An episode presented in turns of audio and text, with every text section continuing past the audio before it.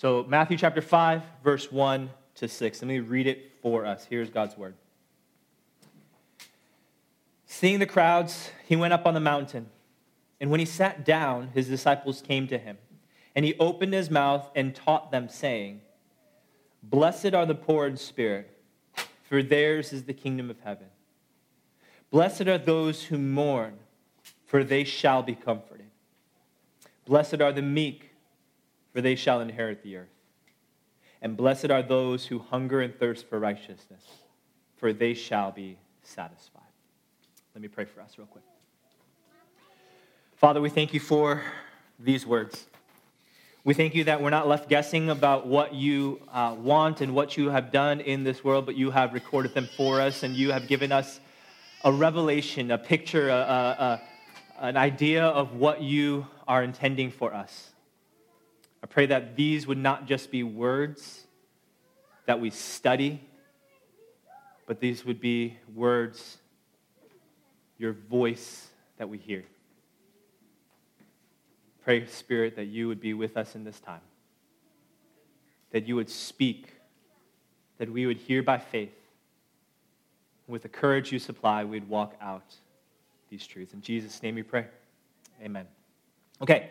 So, for the last few weeks, what we've been doing is we've been in um, what the Bible calls the Beatitudes. You might see that as the header of Matthew chapter 5, the Beatitudes. And Beatitudes are basically the introduction or the kind of the intro um, of Jesus' greatest teaching, his greatest sermon, the Sermon on the Mount. And what we've been saying is that the Beatitudes are often read as kind of directions, directions for how to obtain the blessed life. But then we, we said, well, that's not how you should read them because that's not how Jesus intended these to be read.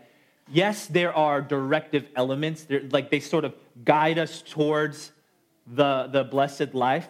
But Jesus' main intention, his big idea, his desire for us in these Beatitudes is to not give us directions to follow, but declarations to know declarations of the reality of God that He's already secured for us. And so the, the Beatitudes aren't just directions towards the blessed life, they are declarations of the blessed life. They're not imperatives, they're indicatives if you're an English uh, major.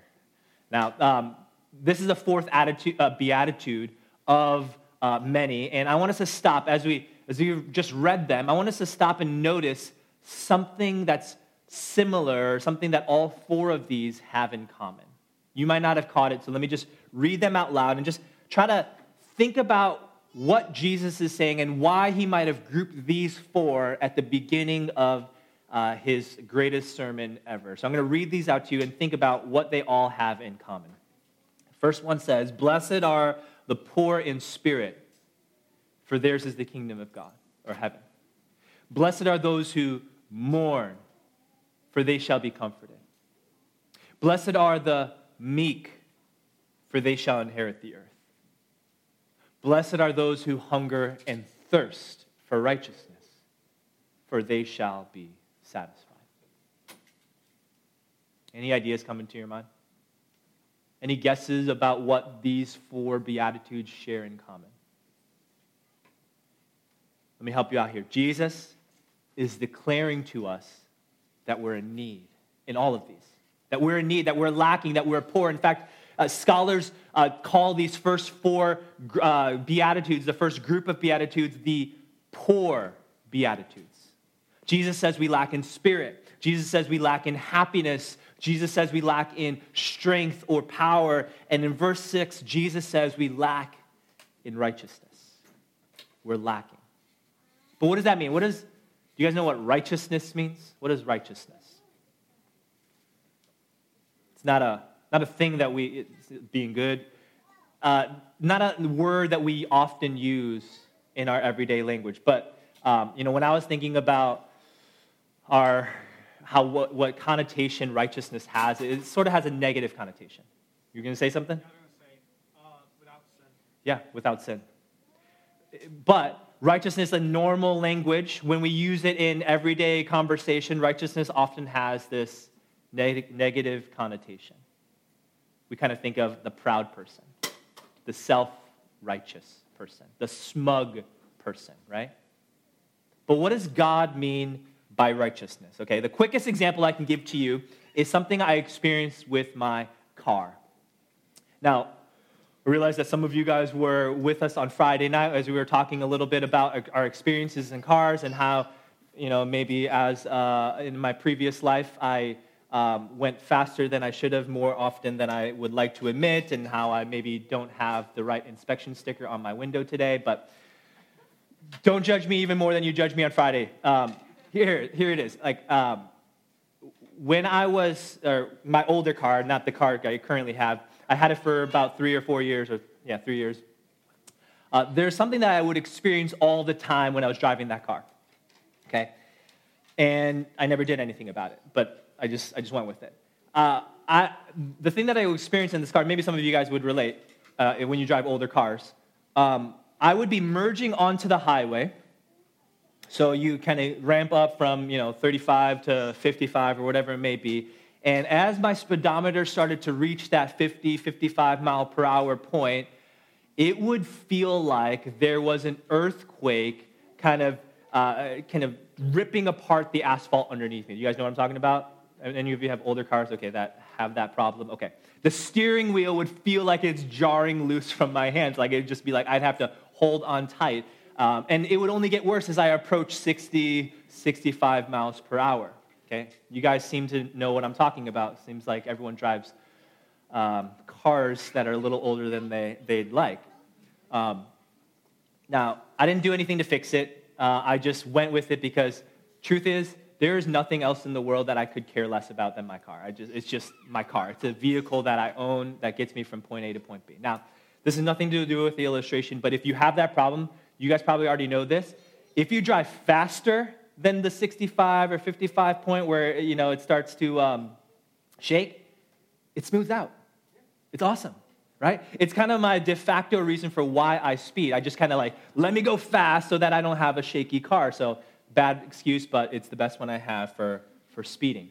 Anyway, if you've been in a car that shakes like that, here's why that happens. If you've never bothered to look into it, uh, one of the reasons why a car shakes at speeds uh, higher speeds is because your wheels are out of alignment, or you have uh, some uh, uh, maybe unbalanced wear on your tire. Something's wrong. There's not a, a balance in your tires. Now, you may just look at your parked car and you may realize those look fine to me, right? There's nothing unbalanced about them. They're not crooked one way or the other, but that's the whole point.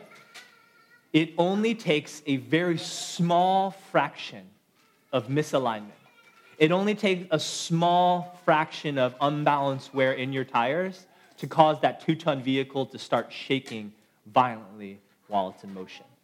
Right? It's imperceptible to the naked eye when we just look at it in the park state. But once you start driving it, you start using the vehicle, it's unmistakable. Right? In order for your car to maintain that sure and steady kind of new car feel, Never had a new car, so I would, I'd love to have that feel one day.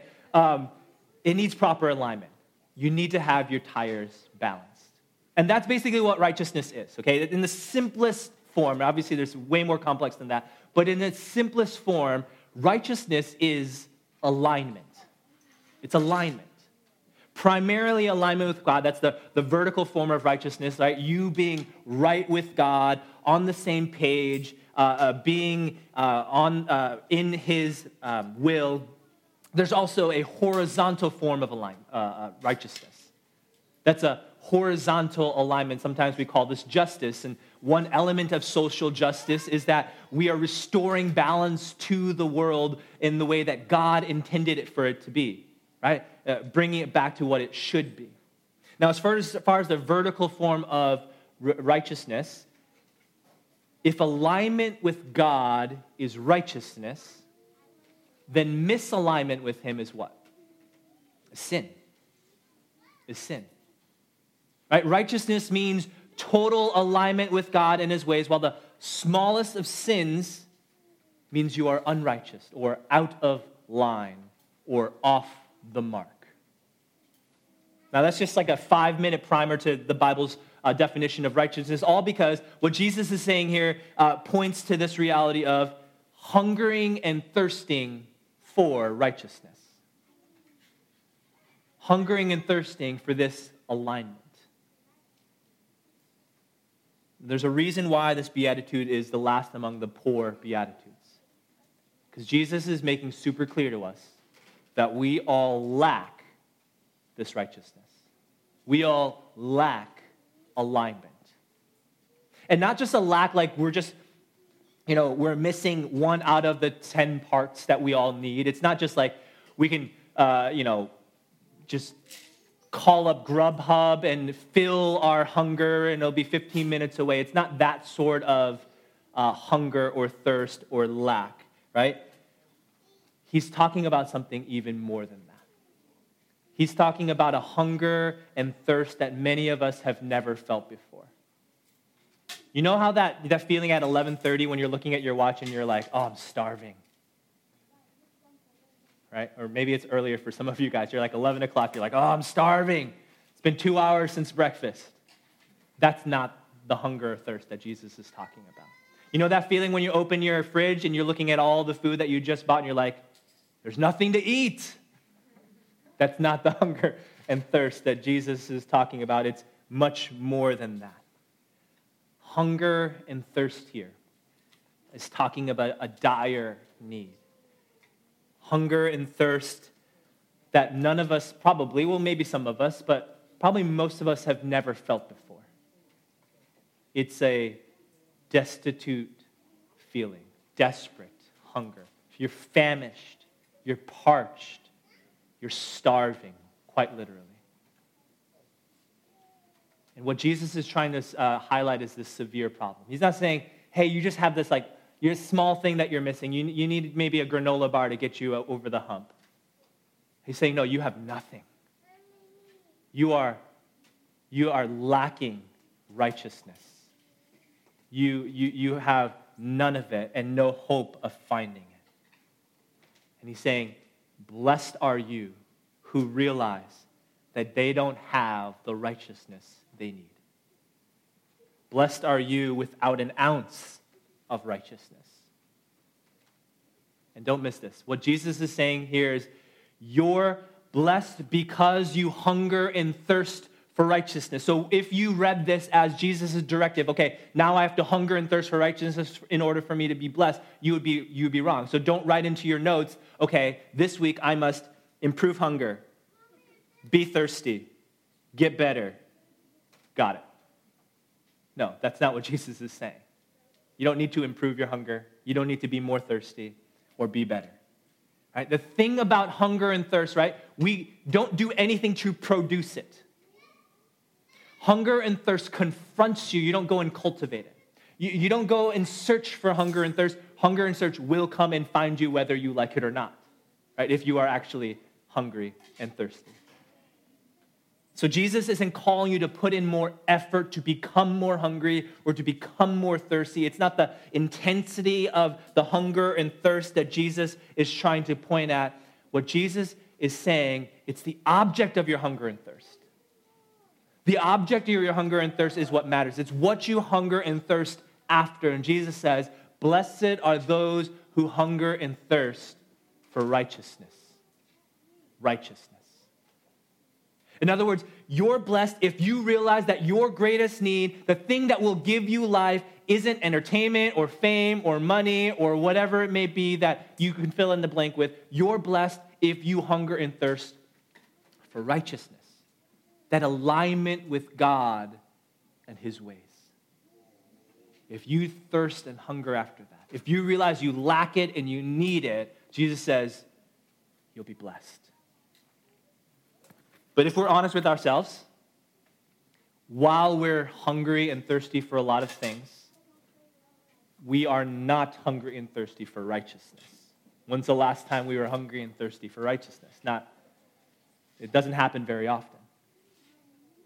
Physical hunger is a sensation we all understand, why some of us feel it every single day. If you're a child, it seems like every single minute we feel physical hunger.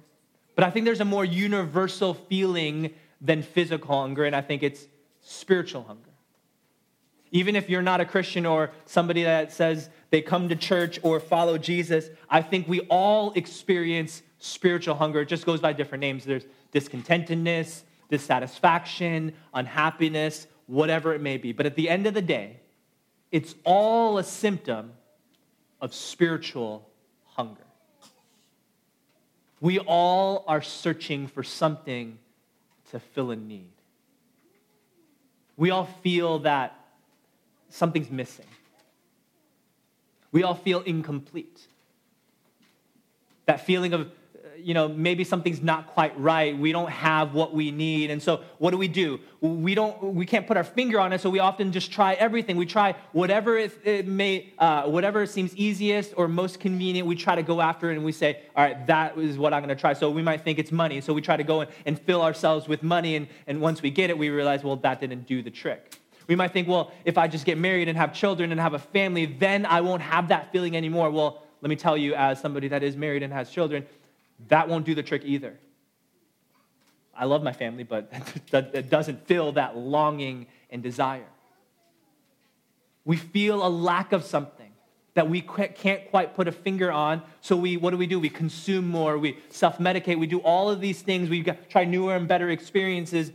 Some of us even come to church to fill that need. We look to organized religion to fill that lack in ourselves, that, that spiritual hunger, that dissatisfaction, or whatever it may be. And let me tell you, we think, you know, I might need guidance. I might need uh, more order in my life. I just need a list of do's and don'ts, what I should and shouldn't do, and that'll do the trick. But the reality is, hey, even religion won't fulfill that longing in your heart.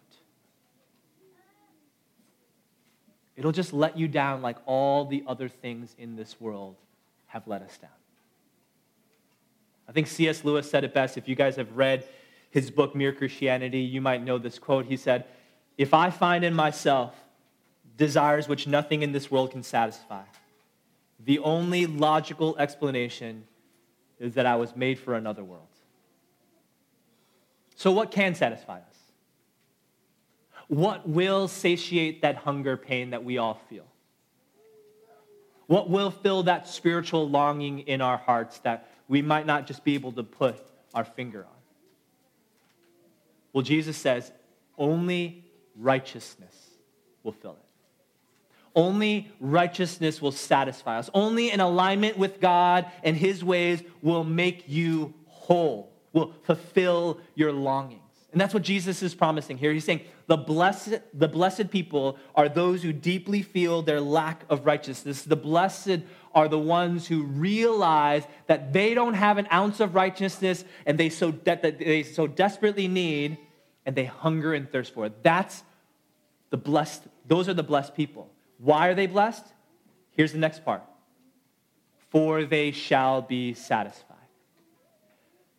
They're blessed if they realize they lack what they desperately need, which is righteousness.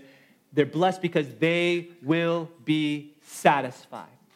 What they're lacking will be supplied. What they're missing will be found. What's incomplete will be made whole. What's misaligned will be brought back into alignment. How? Notice that Jesus doesn't say, they shall then search and find what they're looking for. He doesn't say they'll figure it out. He doesn't say they'll go make a way for themselves. He says, For they shall be satisfied. It means you will receive from a source outside of yourself. In other words, you will be given the righteousness that you so desperately need. And where does it come from? Well, Jesus says it later in the Sermon uh, on the Mount in Matthew chapter 6, verse 33. He says, But seek first his kingdom, of, seek first the kingdom of God and his righteousness. The righteousness we need is God's righteousness. The righteousness that we long for belongs to him. It's God's righteousness. So, the way that you and I are going to be supplied this righteousness, the, the righteousness that we desperately need, isn't going to be to go on a journey of self discovery. The way that we're going to get the righteousness that we need isn't going to happen because we unlock some secret message or some uh, really awesome teacher told you something that no one else knows about. Please don't go follow that. There's no secrets here. It's not something that we can produce. It's not a reward for our performance. It's not some path we follow. The righteousness that we need is found in a person Jesus. Jesus is perfectly righteous. He was in perfect alignment with God. He even said, My food is to do the will of God, right? It just fits perfectly with what he's saying here. He was in perfect alignment. And Martin Luther calls what happened on the cross the great exchange. Because on the cross, Jesus, the perfectly righteous one, the one that was in perfect alignment with God, steps into our misalignment, steps into our unrighteousness, and takes on our penalty, right? That's the mystery of this gospel. On that cross, Jesus took on the burden of our sin, took on uh, all that uh, was unrighteous, and then gave to us his perfect righteousness. Our sin laid on Christ, his righteousness laid on us. That's the great exchange. And that's the blessing that Jesus promises here. Seven Mile Road. Here's the thing this beatitude should be a declaration of good news to all of us. You know why? Because I'm guessing all of us, in one way or another, feel unrighteous, feel like we don't have enough, feel like we, we're not quite there yet. But here's the thing if this is true, and it is, Jesus says, Blessed are the, those who hunger and thirst for righteousness, for they shall be satisfied. This being unrighteous is not a disqualification. Being lacking righteousness is not a disqualification. In fact, it's an invitation to then find your fulfillment in Jesus because he says, You're blessed if you lack righteousness. If you hunger and thirst for it, you are blessed. You know why? Because you will be satisfied. If you're here today and you feel self righteous, you feel like you've got it all, you've got what it takes, you're all set. Well, Jesus is kind of saying, there's actually no room for you in the kingdom of God. You're not going to find happiness there. You're not going to be blessed there. Because the only ones who are blessed in the kingdom of God are those who hunger and thirst for righteousness. Because their satisfaction will be Jesus. Let's pray.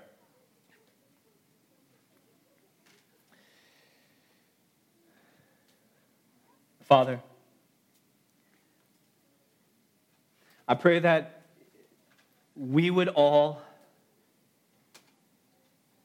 feel free from any pretense or any performing or any production that we need to put up. There's nothing we can do to earn our way. We don't have to have it all together. And that's such good news. And I pray that you would remind us today, if we're in that space of striving to keep it together, of striving to perform and keep up our performance, I pray that you would just free us. Help us to see this beatitude as an invitation towards freedom. Because when we hunger and thirst for righteousness, we're going to be blessed. I pray that you would help us to see that our blessing is only found in Christ, that our only satisfaction is in Christ, that nothing else can satisfy us. May you give us that freedom. In Jesus' name we pray. Amen.